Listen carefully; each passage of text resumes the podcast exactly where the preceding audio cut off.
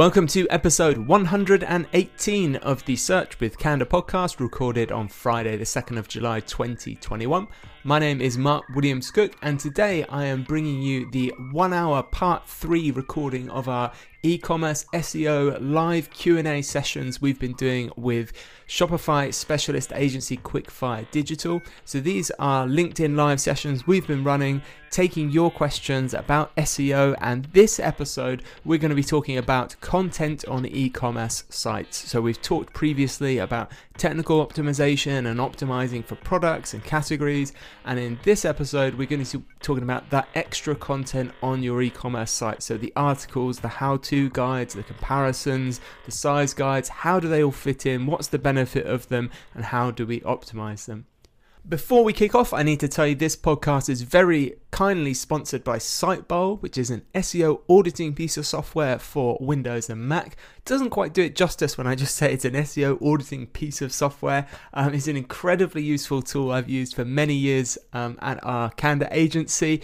Sitebulb have actually just released version 5 of their software, so it's a great time to go and check it out. There's brand new performance reports, you can lighthouse audit across every page on your site, there's performance budget reports, and if you already are using Sitebulb, um, as I do, there is a lovely new setup process for audits that is much easier, faster, cleaner, quicker. I'm a big fan of it.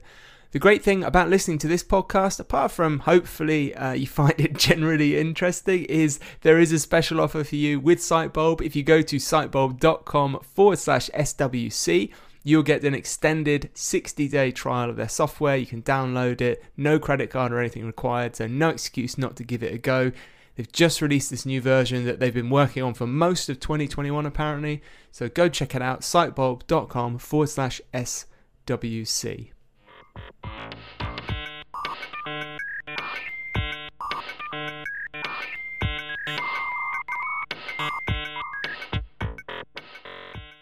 Good morning and welcome to part three of our SEO series with Mark Williams Cook from Candour. Morning, Mark. How are you? Morning, Nathan. Very good. Thank you. Pleased to be back for a third time. Part three. Can you believe it? Yeah. Thank you so much to all of those that tuned in last time. We had some really great interaction. For those that are joining today for your first time, please do ask any questions as we go. It's a great opportunity to ask Mark any questions you've got around SEO for e commerce. And for those that are back for maybe the second time or even the third time, maybe you've been to every single one, I hope you continue to enjoy them. And please do ask your questions as you go. You will know by now, I dare say there'll be a few mentions of schema and a few mentions of a few other um yeah SEO principles. But yeah, stay tuned. Um, keep asking questions, and if we can help, then just shout. But Mark, without further ado, let's get cracking. We've talked a lot about general SEO principles for e-commerce websites and product pages, and now we're tackling supporting content such as blogs, FAQs, and those other really non product pages. Where would you begin when it comes to SEO for these pages? Yeah, it's um it's a really important thing to think about actually because I think this is one of the the kind of biggest opportunities for search uh, when it comes to e-commerce.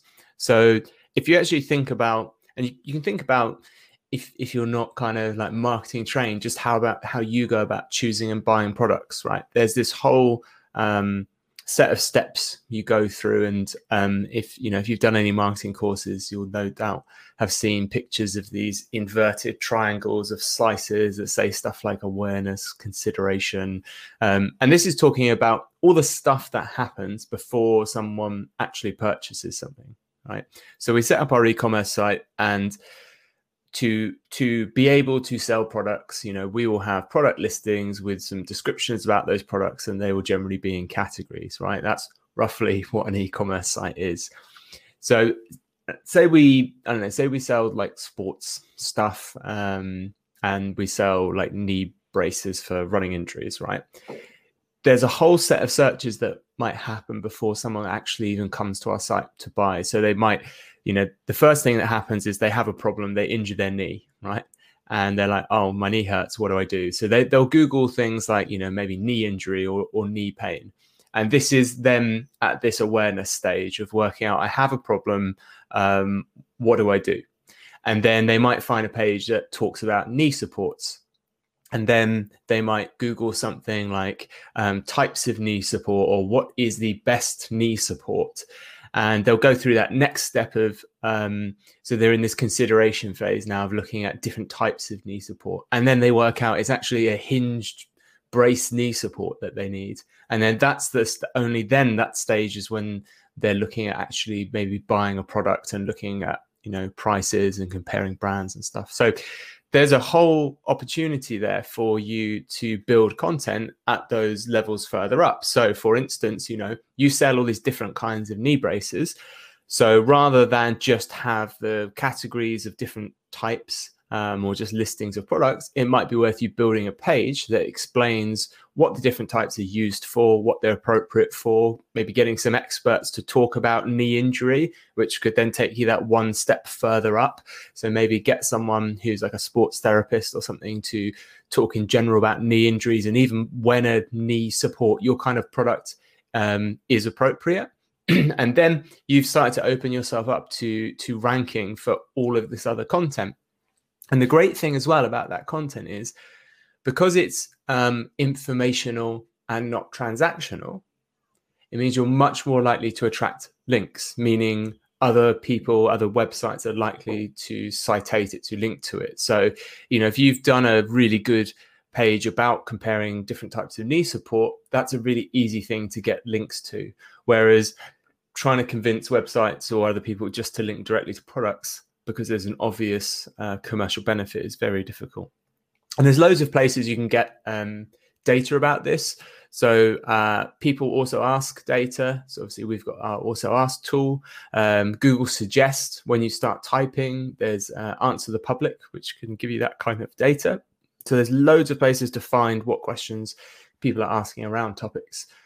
And the the, the advice that comes out of all of this is you absolutely need to plan how that content is all going to go together and how it's going to be organized.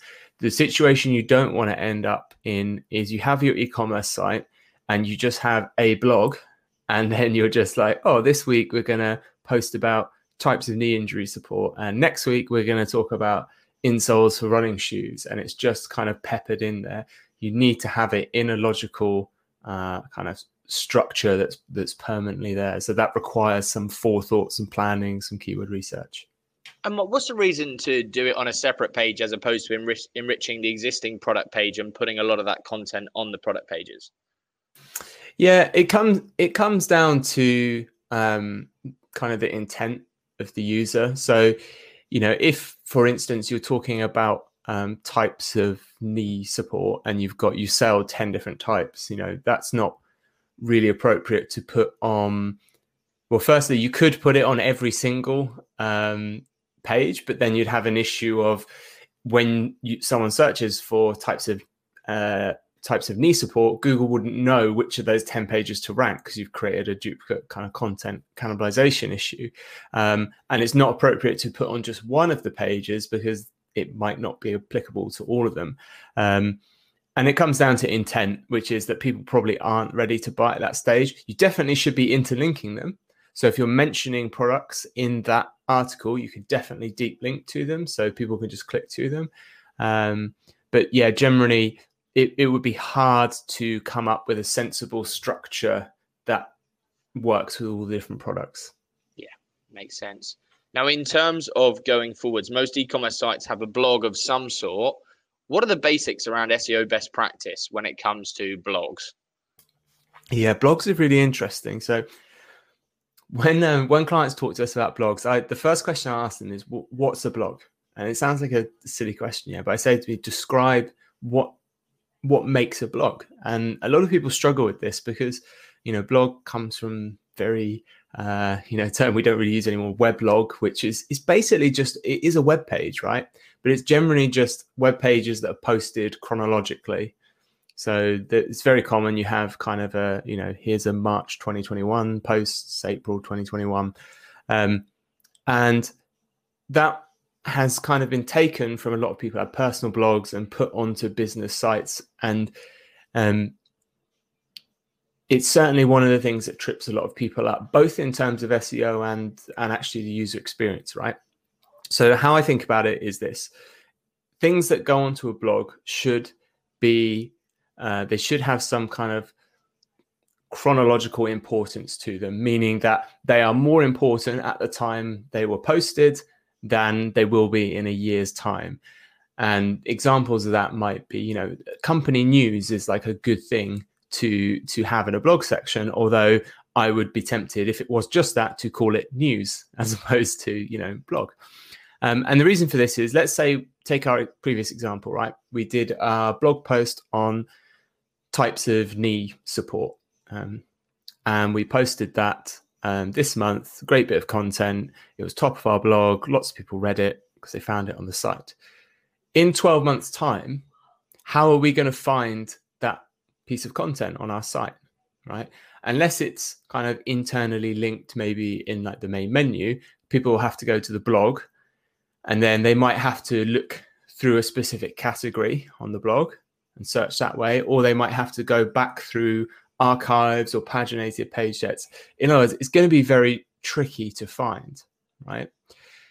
So when you have what we refer to as evergreen content, which is content that is pretty much as relevant the day it was posted as it will be in a year's time. So things like maybe these, this article on knee supports, we would generally create a structure away from the blog about this. So it might be, you know, um, you'd have to think of a better name for it, but like I don't know, injury support section on the site, if that's what we're selling, and it, it lists different types of injuries, and then um, the the articles, pages, and assets you've got that that relate to that, and that just stays there because then from a user point of view, if somebody comes onto your site and they want information about injuries, oh, it's there in the menu.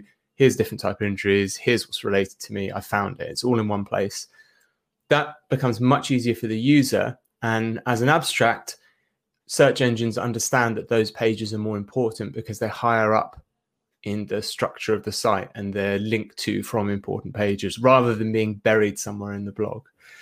So blogs, um, blogs can be helpful. Um, you know, we've just released this product, we've just hired this person, kind of thing. That for me is generally what a blog is used for. If you're writing stuff that's evergreen, you need to carefully think about how that's kind of linked to on your site and where it is. I mean, it can you can kind of reverse engineer. You can do it on a blog as long as you have another page that links to all those posts. So I'm not saying you can't use a blog. What I'm saying is don't just chuck it on there and hope it's going to rank, um, because not only will it not rank over time, it, you'll cause you know issues and friction for you for your users. Well, question coming in here around creation versus curation what's best to create a blog where you guys are talking about said topic, e.g., knee supports, etc., or simply referencing another article that talks about knee supports and giving some commentary around it? Depends where you're trying to add the value. Like, and I know that that's the kind of the cliche response to SEO questions, right? So, what you're trying to achieve with content, um, the way I look at it is you think about what are we trying to rank for? Okay. So this is the term, and then you need to understand what the intent of that term is. And then what I want to know is, do we answer that intent better than anyone else? Okay. So there are cases where it's useful to curate and comment um, on content, especially if you've got experts to do so. Um, and there are other cases where you can just produce better content than other people. So there are, you know, certainly if it's an area where there's already like huge expert analysis, brilliant, you know, video content and all sorts, then yeah, maybe you need to take a different and you, you might be limited by time or budget. You may need to take um like a different um, approach to that because there's all kind of different ways you can cut and spin data and comment on it. Um, you have to get creative to do that. Um, but I don't think there's an answer to is it better to create or curate? It's, you know, it's what's going to give you the best outcome and what's achievable with your with your kind of resource. And what do you classify as an expert and how do you go about finding those? So let's take our knee support example. You now want to go and find an expert in the knee support world. Is there a site you can go to to reach out to these people, or is there a way to get in touch, or is it simply just looking at other content online, finding the author, and then some kind of cold outreach to ask them if they would be interested in commenting? Yeah, so I would, you know, an, I think an expert is pretty easy to define um, in that an expert on say knee injury is the same person I would speak to as if my knee was injured, right? So I, if I was going to do that, I might, I wouldn't. There, uh, there's not a website I'm aware of that kind of lists um, different experts. Although maybe good idea, Nathan, for a side hustle there. Um, what I would do is maybe find someone that does um, sports injury, maybe does um, like online consultation as well, or something like that. Um, probably a bad example for sports injury specifically, but I would find someone directly like that and then actually contact them and say, hey, look, we're running this website, we do this. Um, you know, we'd love you to help us with this with this article. And there can be, you know, that can be mutually beneficial. So they're going to be obviously you're going to be like promoting them as an expert. So it may lead to more business for them. Um, or obviously if you're selling products that are related to them there's maybe like a deal you could do with them there but that's that's what i would do. I would actually go to a genuine you know expert for that field because um, we've done we've done various content collaborations um, so we did content for clients around things like mental health during lockdown um, and we just reached out to people who did uh, things like mental health counseling and said, you know, can you give us your insight into what you've anecdotally experienced through lockdown with clients, or you know, um, just getting their opinion on the piece we were doing, and you know, the only thing they wanted in return from that was to be mentioned, you know, in the article because um, it's that's their research and their thoughts. So it works actually really well for both of us because I just think you have to be very um, well, it's not even careful. You know, the the content of the quality of content on the web's quite high now. You know, um, so just you know, if I went off and tried to Google about mental health and pull together an article, it's like, you know, it's borderline inappropriate because all I'm doing is stitching together other stuff I'm finding. Am I am I really creating any new value? No, I'm not. So it's actually just easier and quicker for everyone and a better outcome to get experts involved. And Mark, on the topic of experts, is it experts in the eyes of Google or experts in the eyes of the general public? Because I'm thinking, okay, let's go and see a knee surgeon who's based out in um, Great Yarmouth or whatever. Great, he's an expert, but his his web presence is appalling. He's got no kind of yeah value online. No one knows he's an expert apart from you because maybe you've been recommended to him. How do we then make sure that if we simply reference him online, that's going to carry any weight? Hmm. That's a good question. So I, I mean, that's kind of Google's problem, in my opinion, long term, because an expert is an expert, you know, and this this is the same. I would think of this in the same way that I think about the rest of Google's algorithm, right? Which is there are certain there's there's a whole load of stuff Google asks you to do. There's guidelines and there's best practice, and Google's good at measuring some of that and not so good at measuring others of that. And what you're describing to is essentially referred to as chasing the algorithm, which is when you know, okay, Google likes this particular thing, or maybe it's paying, you know, it's very good at measuring this. So we focus all our effort on that. And well, Google says they want this, but, you know, they can't actually measure it very well. So we won't bother with that. What generally happens with that long term is that we get these core updates like we've just had in June, and then suddenly your site plummets because Google has now fixed that technical hurdle or overcome that technical hurdle and they've worked out how to start measuring that properly. And you don't have any of that because you didn't you decided that Google couldn't measure that a year ago or 6 months ago. And now you're shocked that you've lost 30% of your traffic and your competitors who are quietly sitting there have jumped ahead. So long term I wouldn't worry about how good and you know what Google can and can't measure because that's a technical challenge and that's one they're taking big bites out of you know every month, week, day. Um, you will any but anyway if you get an expert to write content i guarantee if i got you to write about knee injuries right and i got an, an actual expert to write about knee injuries they would structure the sentences differently. They would use different words to you.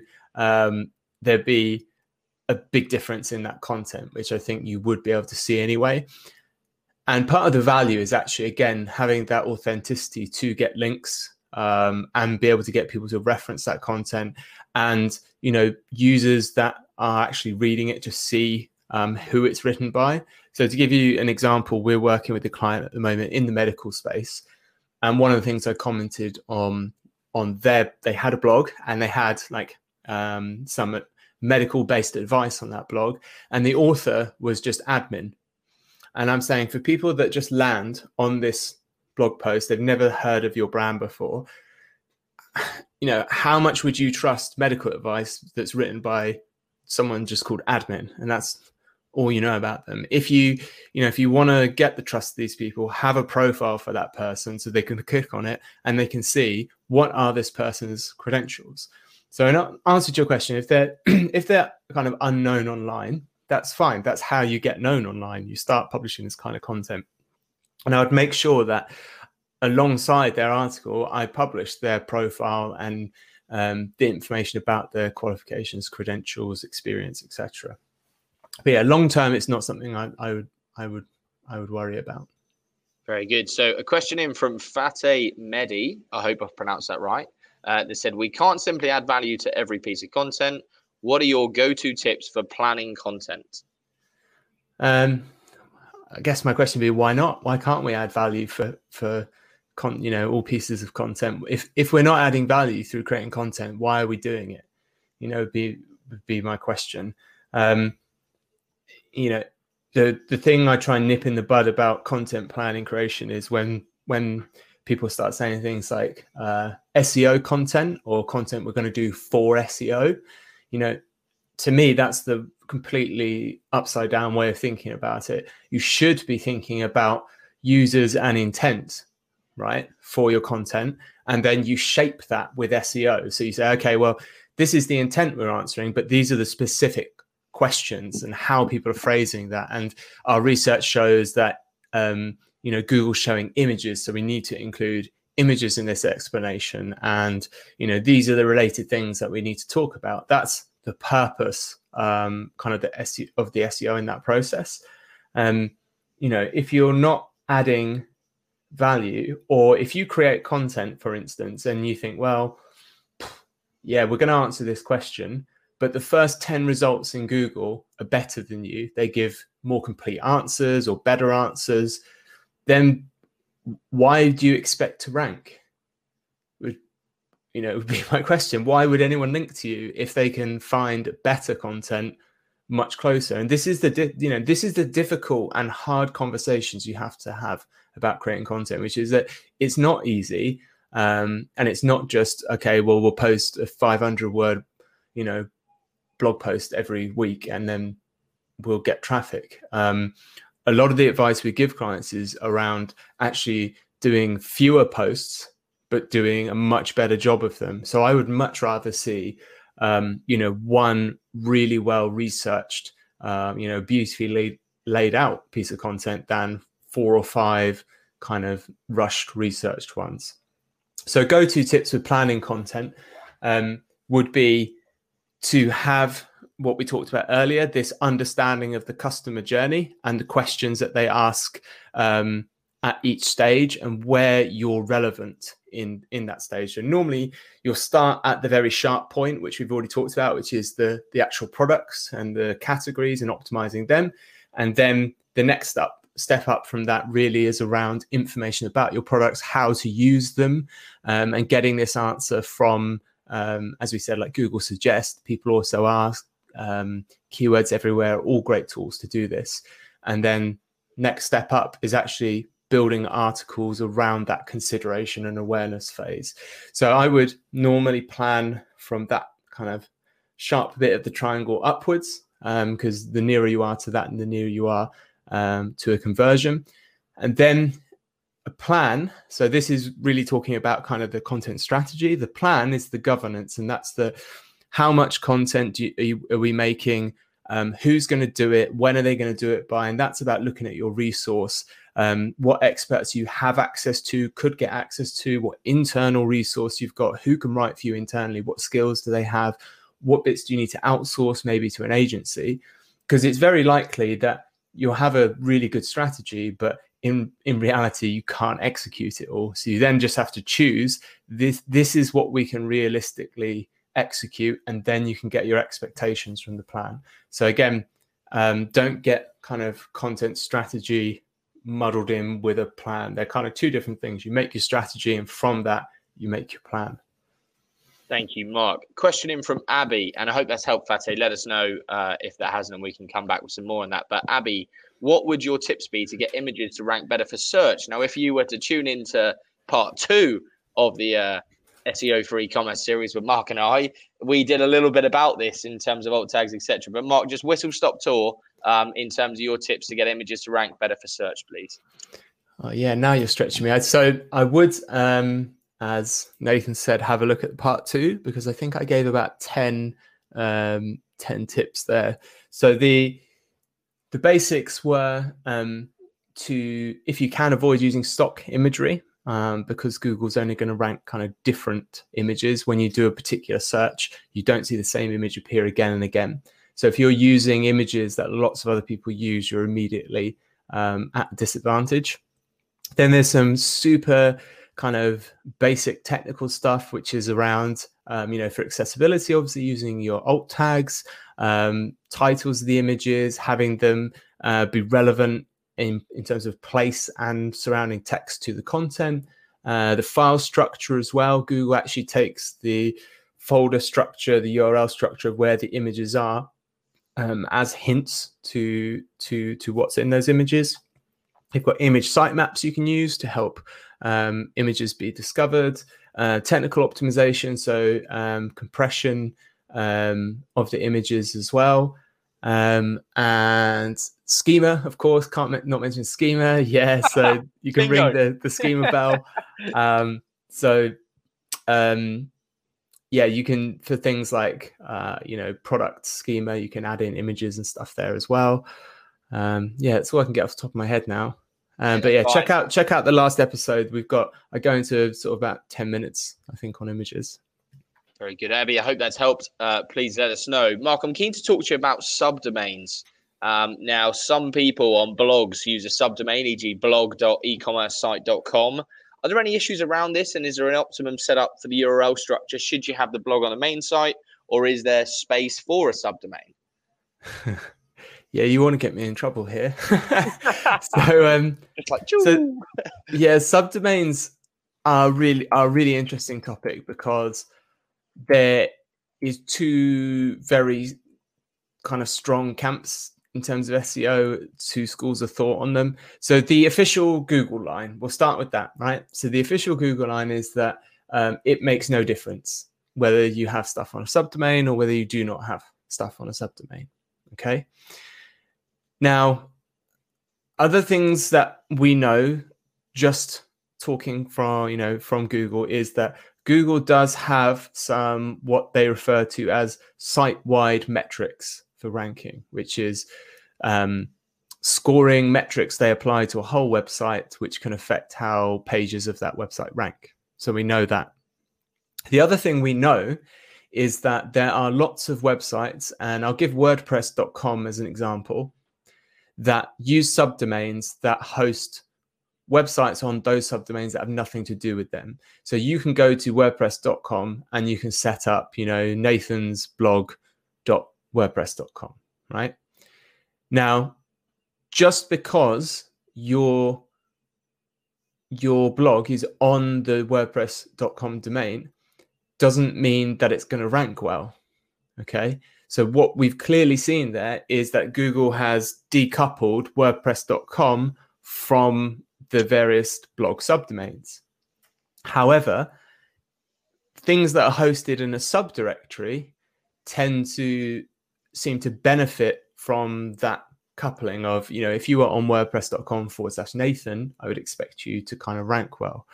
And Google says that we try and we try and work out if the subdomains are kind of related to or they're part of the same site to the main domain or not.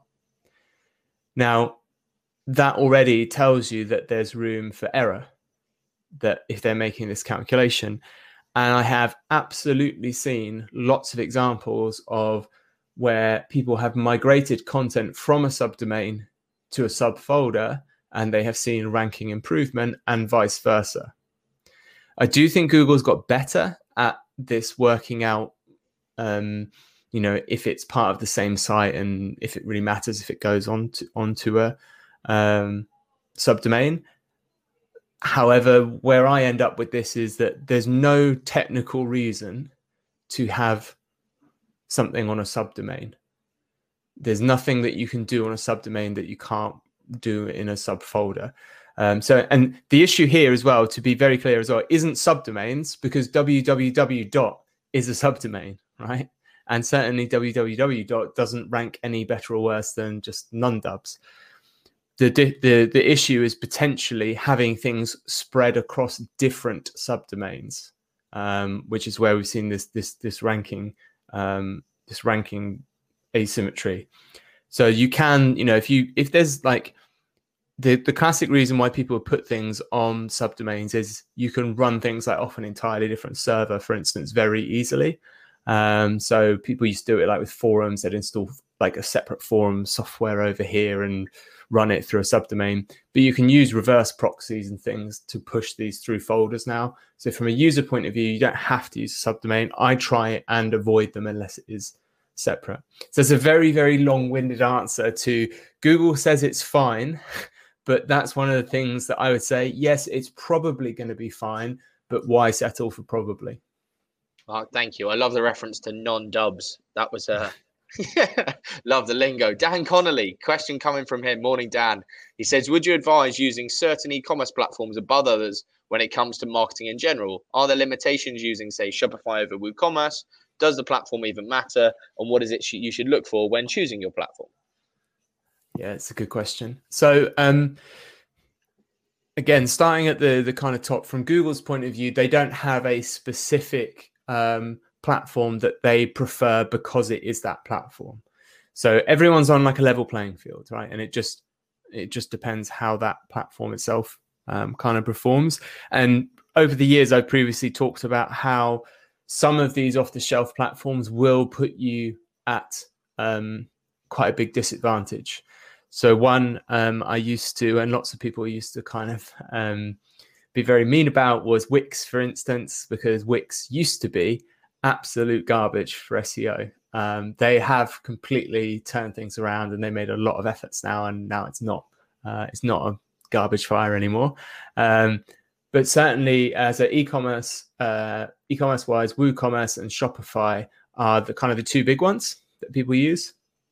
So they have they have again historically had some limitations. Um, so Shopify have just fixed recently one of their um, headline limitations, if you like, which is that for years you couldn't, for some reason, uh, edit the robots.txt file on Shopify, which may mean nothing to you if you don't do SEO, but it's essentially a way of controlling which parts of your site get crawled, and it can be quite important. And you just couldn't do that on Shopify, um, which you know was bad uh, meant you couldn't you couldn't do certain types of optimization. But they've actually just changed that around, um, so you can do that now.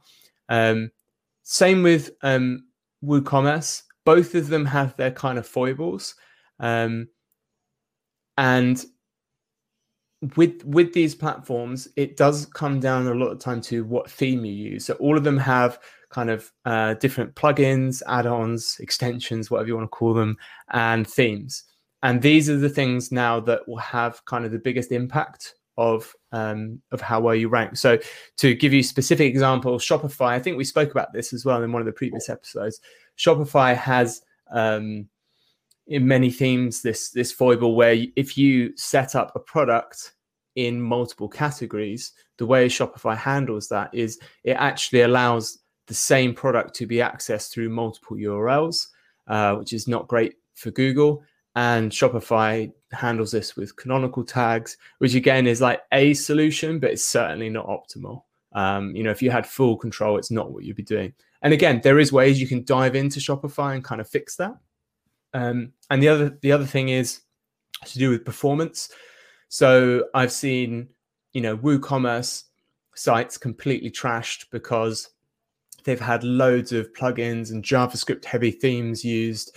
Um, same with Shopify, you can get really heavy kind of front ends for it. There's actually, um, you'll probably know this better than I do, Nathan. I saw someone rank all of the kind of Shopify themes by how they performed on Core Web Vitals. So that's Google's performance metrics. So they're the things I would look for. If you're using Shopify, WooCommerce, uh, Magento, if it's a bigger site, they're all you know perfectly usable nowadays from an SEO point of view because I think they've had so much pressure from the industry to to get their stuff sorted. Um, but it's really just having someone implement that correctly because it's still completely possible to have a poorly performing Shopify site or a poorly performing WooCommerce site if the person building it, you know, doesn't know about SEO. Um, and that's just from a from a technical point of view. Um, from all the other stuff we've we started talking about in this episode, there's things like content planning, you know, planning the main menu. None of that is done for you um, with with these platforms. So all all the platforms give you is a technical foundation, um, but there's still a lot of ways you can you can muck that up. Mark, question coming in from earlier on in the session when we're talking about those pages, such as your knee injury support page is there a minimum duration that we can expect for these pages to take to rank, or is there something we can do to speed it up? So tomorrow, for example, we've listened to this. We thought, Core Mark shared some really great tips. Let's go and create a page that's going to be full of useful content. Now, what do we do to try and encourage crawling to happen ASAP as opposed to waiting patiently in line? Yeah. So there's there's a couple of different things that needs to happen there. Firstly, as you said, the page needs to be crawled. Secondly, the page needs to be included in the index. So just because a page is crawled does not necessarily mean Google's going to include it in the index. And then you actually need to get it to rank, right? Which is that's the trick, right? So getting it crawled is is fairly straightforward. If it's linked to prom- prominently on your own site, it's going to get crawled. If it gets indexed, it's going to be down to quality signals. So if you've just kind of copy and pasted a bunch of stuff from another site, Google probably crawl that page and be like, nah, I know this. I'm never going to bother showing you the search results. So, assuming we've written good content, it's going to be indexed. Then, how do we actually get it to rank? Assuming it's not uh, something that's you know a complete kind of gap, if you like, in in the search uh, in in Google's index, we basically need to get some links to it. Really, so good content as well needs outreach which means it's all well and good creating brilliant content, but you actually need to tell people about it. So this content should have an audience. There should be other websites where that audience goes to. So you should be contacting them, working out kind of partnership stuff with them, getting them to to link to it because you're you're adding value, and that's what's going to get you to rank. The other kind of sideways in there's different things you can optimize for like featured snippets. So your research where you could have kicked up some specific questions. And if you if you actually optimize your your content for those specific questions featured snippets the really cool thing about them is the they're a feature added after ranking is done which means that you we've had feature snippets come up within an hour of posting content. Um, you can just leapfrog straight above everyone um, and we did this for uh, an insurance client we work with because we were competing um, against, you know, people like Money Supermarket, um, compare the market, like really big sites with huge SEO budgets for competitive terms. But we found a way we can we could beat them for traffic was looking again at what really specific questions are people asking where Google's generating these featured snippets and just leapfrogging over them and appearing for them for like loads of definition type terms. Mark, when it comes to getting backlinks and and uh, kind of endorsements from other sites, Fate's asked here around the importance of Wikipedia. Is it still useful to have links and references from Wikipedia? Is it not? Uh, what are your stances and what camp do you sit in in terms of loving Wikipedia, not loving Wikipedia, somewhere in the middle? Yeah. Wikipedia is an interesting one. So all links, pretty much, as far as I'm aware, from Wikipedia have got a no follow tag on. Right. So no follow tags uh, exist to, or previously existed to tell search engines basically not to kind of count them in their algorithm. So you're meant to use no follow tags. For instance, if I say to you, "Oh, hey Nathan, can I give you hundred quid to put a link to Candour on your site?" and you say, "Yeah, sure, no problem." You're meant to put a no follow link on that to tell search engines, "Look, this link's been paid for, so don't count it." You know, as like a kind of a vote for we want this. You know, you should you should rank this site better. So Wikipedia put no follow links basically on everything uh, partly because it was being bombarded by SEO people trying to insert links everywhere, um, as it is obviously a very linked to an authoritative site. The interesting thing that changed, I think it was March 2020 or 2019. It was a March, I think. It was a while ago now as well. Slept since then. Is that Google changed how they process no follow tags from um, what's called a directive to a hint. So a directive is something that they will always do and always obey.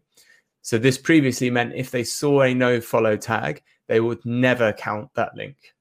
Since then, they said we now take it as a hint, meaning that even if it has a no follow tag on, we may choose to give you credit for having that link. Um, and the reason they've done this is that lots of important sites that are very useful to Google deciding if um, if pages should rank are things like you know newspapers link out to lots of sites but newspapers generally again blanket no follow everything but google wants to count those links because they're not paid for and if you are linked to from a newspaper it generally means that your site is you know at least interesting okay so they've they've started taking this as a hint um, so and the thing the other last thing about wikipedia is it's actually very difficult to put links on Wikipedia because it is very heavily moderated. And if you just stick links on there, someone will be there very quickly to remove them. So, um, if it's relevant for you to be on Wikipedia and you can get a link on there, I would definitely do it. And I would, you know, nobody can tell you 100% that it does or does not have value, but I would certainly say, you know, it's it's not going to be a bad thing having having your link on Wikipedia. Um, if you don't get traffic for it, I mean, that's my litmus test for if a link is good. You know, if a link is good, regardless of any other metric, you know, um, domain authority, trust flow, whether it's followed, whether it's not. If it's if it's getting traffic, it's normally a good link. If it's not getting traffic, it's probably not not that good. But yeah, Wikipedia normally is like a one shot. You do your edit, you you add it in, and then the link is there for for life. So it's a very much like low low risk low effort thing for a potential reward Mark, the questions are starting to flow in now. I've got one around directory listings and I'll come to you shortly. But firstly, to Ethan. Good morning, Ethan. He says, Hi, both. I'm looking at optimizing the speed of my website by lazy loading in certain parts and images, etc. Will this cause any issues with the crawler? And is there anything I shouldn't lazy load? yeah, so getting super technical now. I love it. Um, so HTML5 does support uh, lazy loading of images. Googlebot supports lazy loading images. Um, so that's all covered in their web rendering service. So no, it shouldn't cause any issues. The thing that I would uh, think about, so the potential issue you could cause yourself is if you're lazy loading, um, you need to basically re- um, set placeholders for where those images are going to be because one of Google's um, core web vitals is called uh, cumulative layout shift, which is CLS, which measures how much kind of your page jumps around as it loads. So if you don't have those placeholders for images set, as you lazy load images, you're going to cause the page to kind of jump around as those images populate. And that's going to lower your um, CLS score, which potentially could impact your rankings. So Lazy loading, no, it's been around a while, shouldn't cause any issues. Um, you can lazy load pretty much anything you like. Um, but what you want to do as a whole as well to protect the user experience is make sure the page is stable as that stuff's loading in. Mark, thank you. And Ethan, I hope that's useful. Fate, thanks for your feedback. I'm glad you found that useful.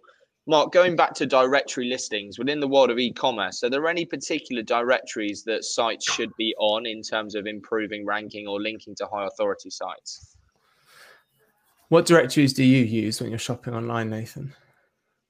Amazon, eBay. Yeah, uh, yeah. marketplaces, Google, um, Google Shopping, but yeah, apart from that, yeah. um, I don't really use directories to to shop. Yeah, I think that's probably going to be the common theme. I mean, the only time I ever look at directories, even now in terms of SEO, is for like hyper local stuff. So if we've got super local offerings, um, there's there's normally like some local directories you can be in. Um, but in terms of you know, in terms of SEO, like I rarely look at any type of directory now. The stuff you listed, you know, is where people go. Like you've got marketplaces like Amazon, eBay, things like that. You know, even Etsy, whatever it is. Yeah. But kind of web directory sites that that's an uh, you know a relic from sort of pre-search engine days, isn't it? Um, yeah, so yeah, I, I wouldn't. I generally, yeah, I generally wouldn't bother with with directories unless there's something really specific to your niche um, or really specific to your geography. Yeah, fine. Now, next one coming, pulling this right back to content, which is the, the theme of today, is looking at tagging. And actually, uh, particularly with blogs, a lot of people use these tags or like tag clouds, and you have all these weird and wonderful tags. And sometimes you just see some of the weirdest things tagged. And you're like, what on earth is the point in tagging air or red? And you're like, okay, this is bizarre. Um, what are your thoughts on tagging, marking can it be useful?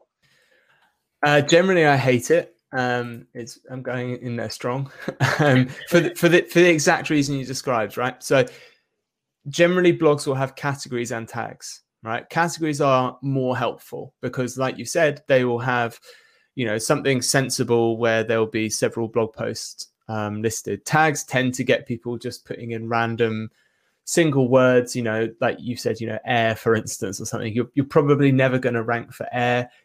you know, if you actually look at your Google Analytics, how many people are clicking on those tags?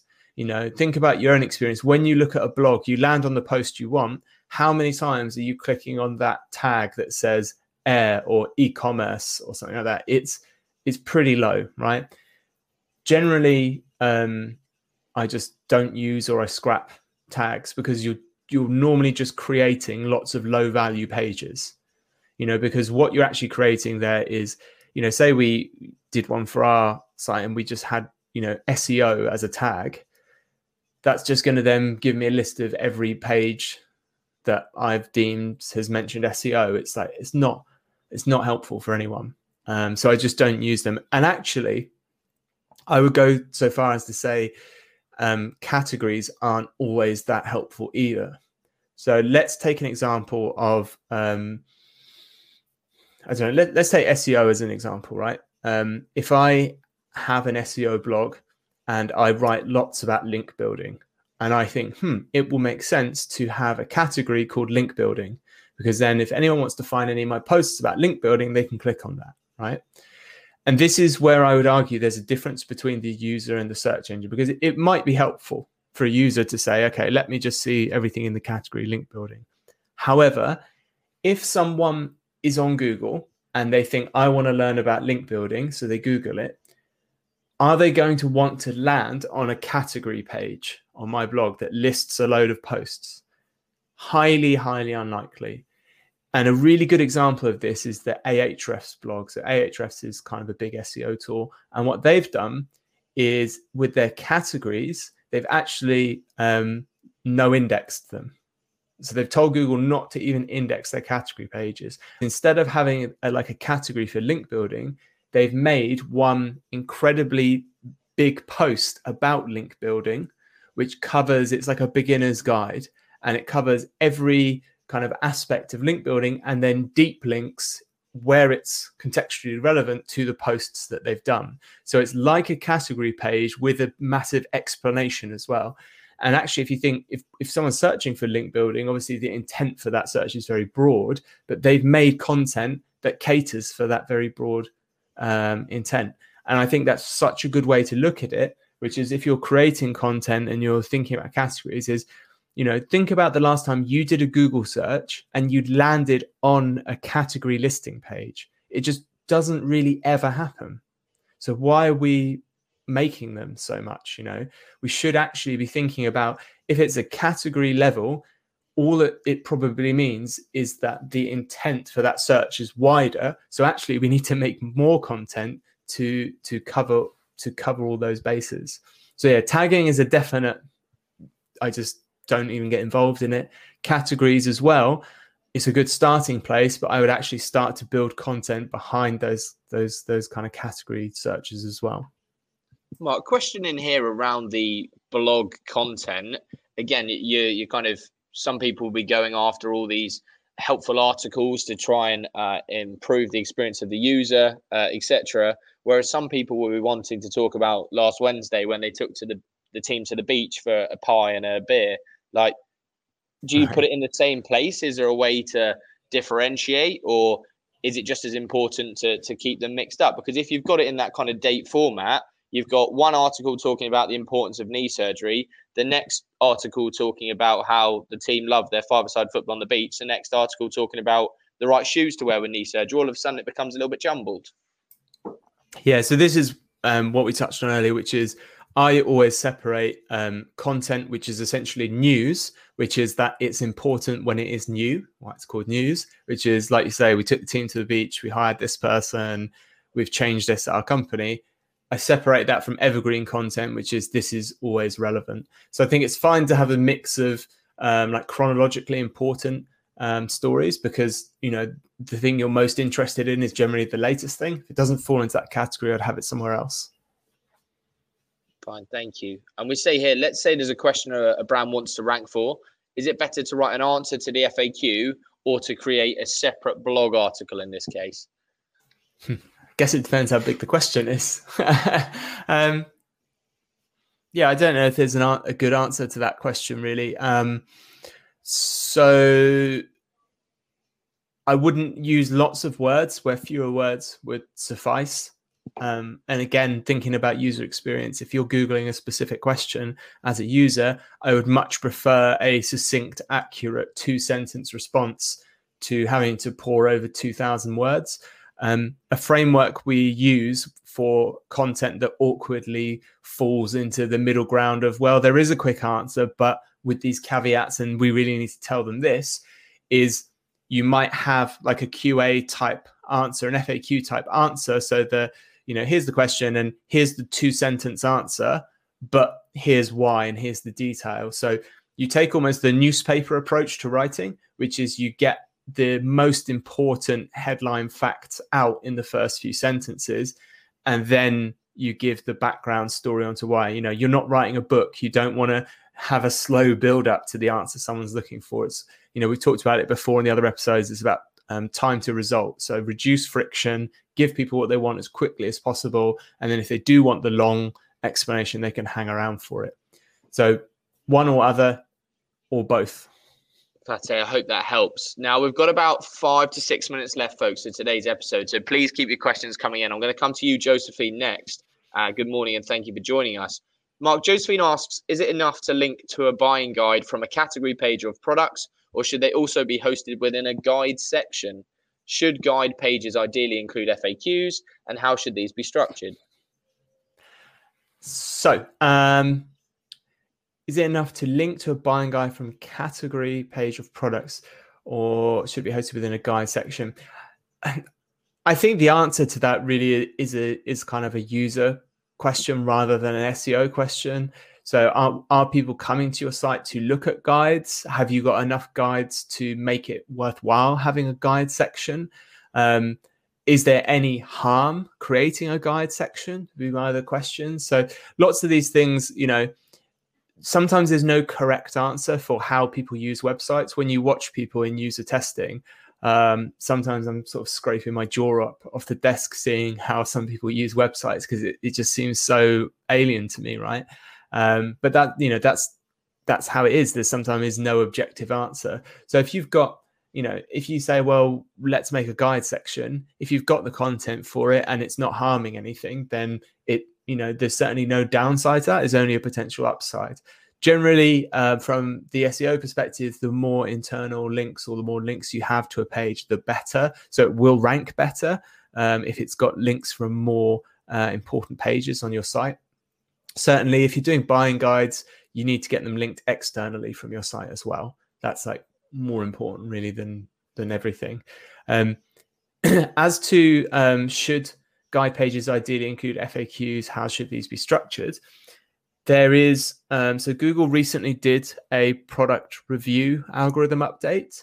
Um, and if you have a look at our podcast on search, if you just look for search with Candour, Google actually gave, I think it was like 20 points of things you should include when you're talking about products, which is things like frequently asked questions, how you might use a product, how it compares to other um, products, things like that. So they give you a framework for if you're talking about product, these are the things we expect you to mention. Um, how they how they should be structured in terms of FAQs. Um, I think you know the format of how they appear on page is, is sort of fairly well known. Make sure you use the um, the FAQ schema so you can get the highlighted results in the SERP. Um, and apart from that, for econ pages, you know, while I don't use them as an example for many things because they are such an outlier, um, I think Amazon's always worth looking at in terms of the information they provide on, on pages. Mark, thank you. And Josephine, I hope that's helpful. Coming to you next, Abby. Um, and I'm hoping, Mark, the answer here is very simple. Is there a particular tool that you use for people always ask? Does it provide search volume? Now, I'm led to believe, and I do believe you guys have your own tool. So perhaps yeah. now's the chance to plug it. Yeah. So, yeah, we so we ran uh, alsoasked.com um, for a year in a public beta. Um, that's going to be launched next month now in July. Um, so what Abby's asking here is, I think I think Abby's asking um, for search volumes for people also ask, which is the other questions that Google shows um, related to a search term. And the answer, Abby, is that I don't ever look at search volume for people also ask, and I strongly encourage people not to not to go down that route um, because there there's no value in it. And actually, um, I've seen people make very bad decisions because they're looking at search volume of, of people also ask. And I'll tell you briefly why.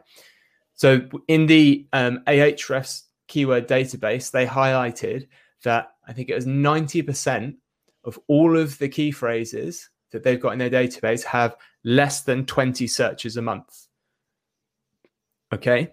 And if you look at a if you look at a specific question, in Google's people also ask, it might say, if you ran it through a keyword tool, it might say, okay, it's got 10 searches a month uh, or zero. So you think, okay, well, it's not worth doing. But it's worth bearing in mind that's the search volume for that one question for that intent. So there might be a hundred different ways to ask the same question, like, you know, uh, what is the best knee support? What is the best knee support website? What is the best knee support website UK? What is the best UK knee support site? You know, you can change the order of the words, um, and they're all the same question, and they might all have one, two, five, 10, 12 searches a month. And by the time you've got 100, you've suddenly got, you know, this intent has 500 searches a month. But because we looked at the keyword search, uh, the monthly search data it pulled in, and it said zero. We've discounted it, and actually there is there is a decent amount of search volume there. So we've moved on from Google using kind of strings of keywords and um, trying to trying to rank pages for a specific set of words in a specific order. Google's very good now at ranking pages that don't necessarily contain the exact query that the user typed in, but has the correct answer. So there's, you know, they had their BERT update, which is all about them understanding the order of words and the question. You've got the MUM update recently, which is about them understanding what other questions people might ask. And all of these things are around Google understanding the underlying intent of the question and not the keywords used. So while keyword research still has its place and its use, um, and you know the only real time I'm using volumes is when we're making decisions about things like main menus and categories. When it comes down to if we should do an article or how you know um, how we should word it, I only use the keyword research data there for intent now. Um, I certainly, yeah, for people also ask, I would just implore you to ignore keyword volume. That's why as well we we don't include keyword volume on alsoasked.com. We've had a few people request it. Um, I just said no because I don't think it's helpful and that you're probably not using the tool to its best if you're looking at search volume. Abby, I hope that's helpful. Mark, coming to the final question for today's episode, I blinked and an hour's gone. Uh, last question from us Is there any other supporting content which can aid SEO efforts, size guides, about pages, etc.? Yeah, I guess uh, anything that's potentially helpful. So things that um, I've seen people do that have got traffic before that a lot of people miss is things like uh, voucher pages. So it's if you've got a voucher code box in your checkout, um, it's very likely you're going to trigger a search for shop name voucher codes, which normally then is going to lead someone to a voucher code affiliate site where they're going to spend ages clicking around, get cookies on their computer. They're going to get a voucher code that doesn't work.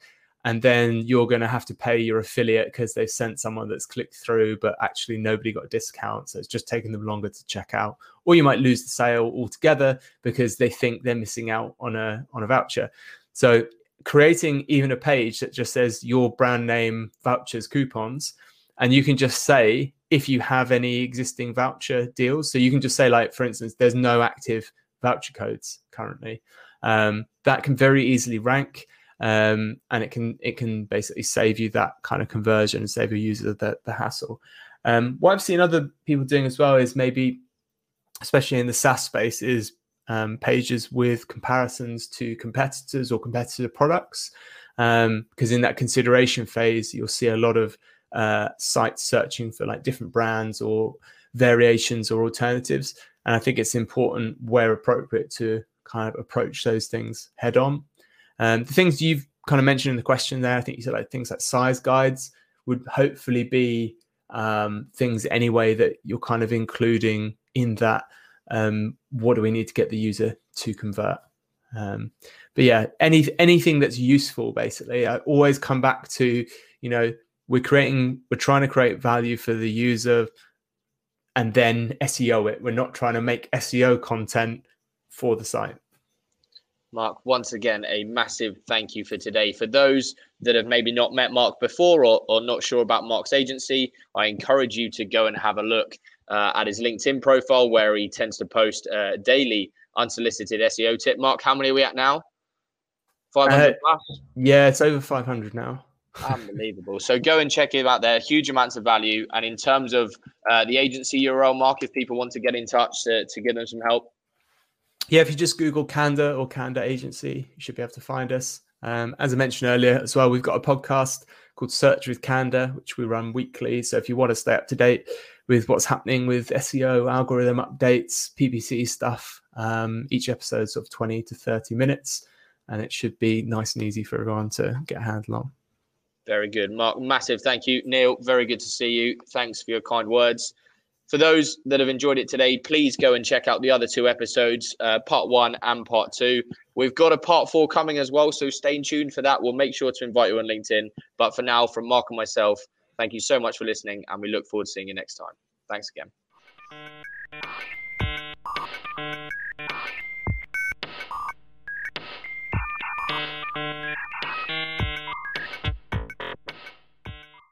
Sincerely hope you enjoyed that recording. If you'd like to join us for one of the LinkedIn live sessions, just add me on LinkedIn. You can find me, Mark Williams Cook, and of course, I'll post when one of these is coming up. At the moment, we're doing them every two weeks, and it'd be great to have you. Next week, I'll be back on the 12th of July, so that's Monday as usual, and we'll be back to the usual show format covering all the changes in SEO and PPC. And of course, as of yesterday, we have the July core update rolling out from Google, so we'll be able to see hopefully some of the dust will have settled and we can see what's going on there. Apart from that, hope you all have a lovely week.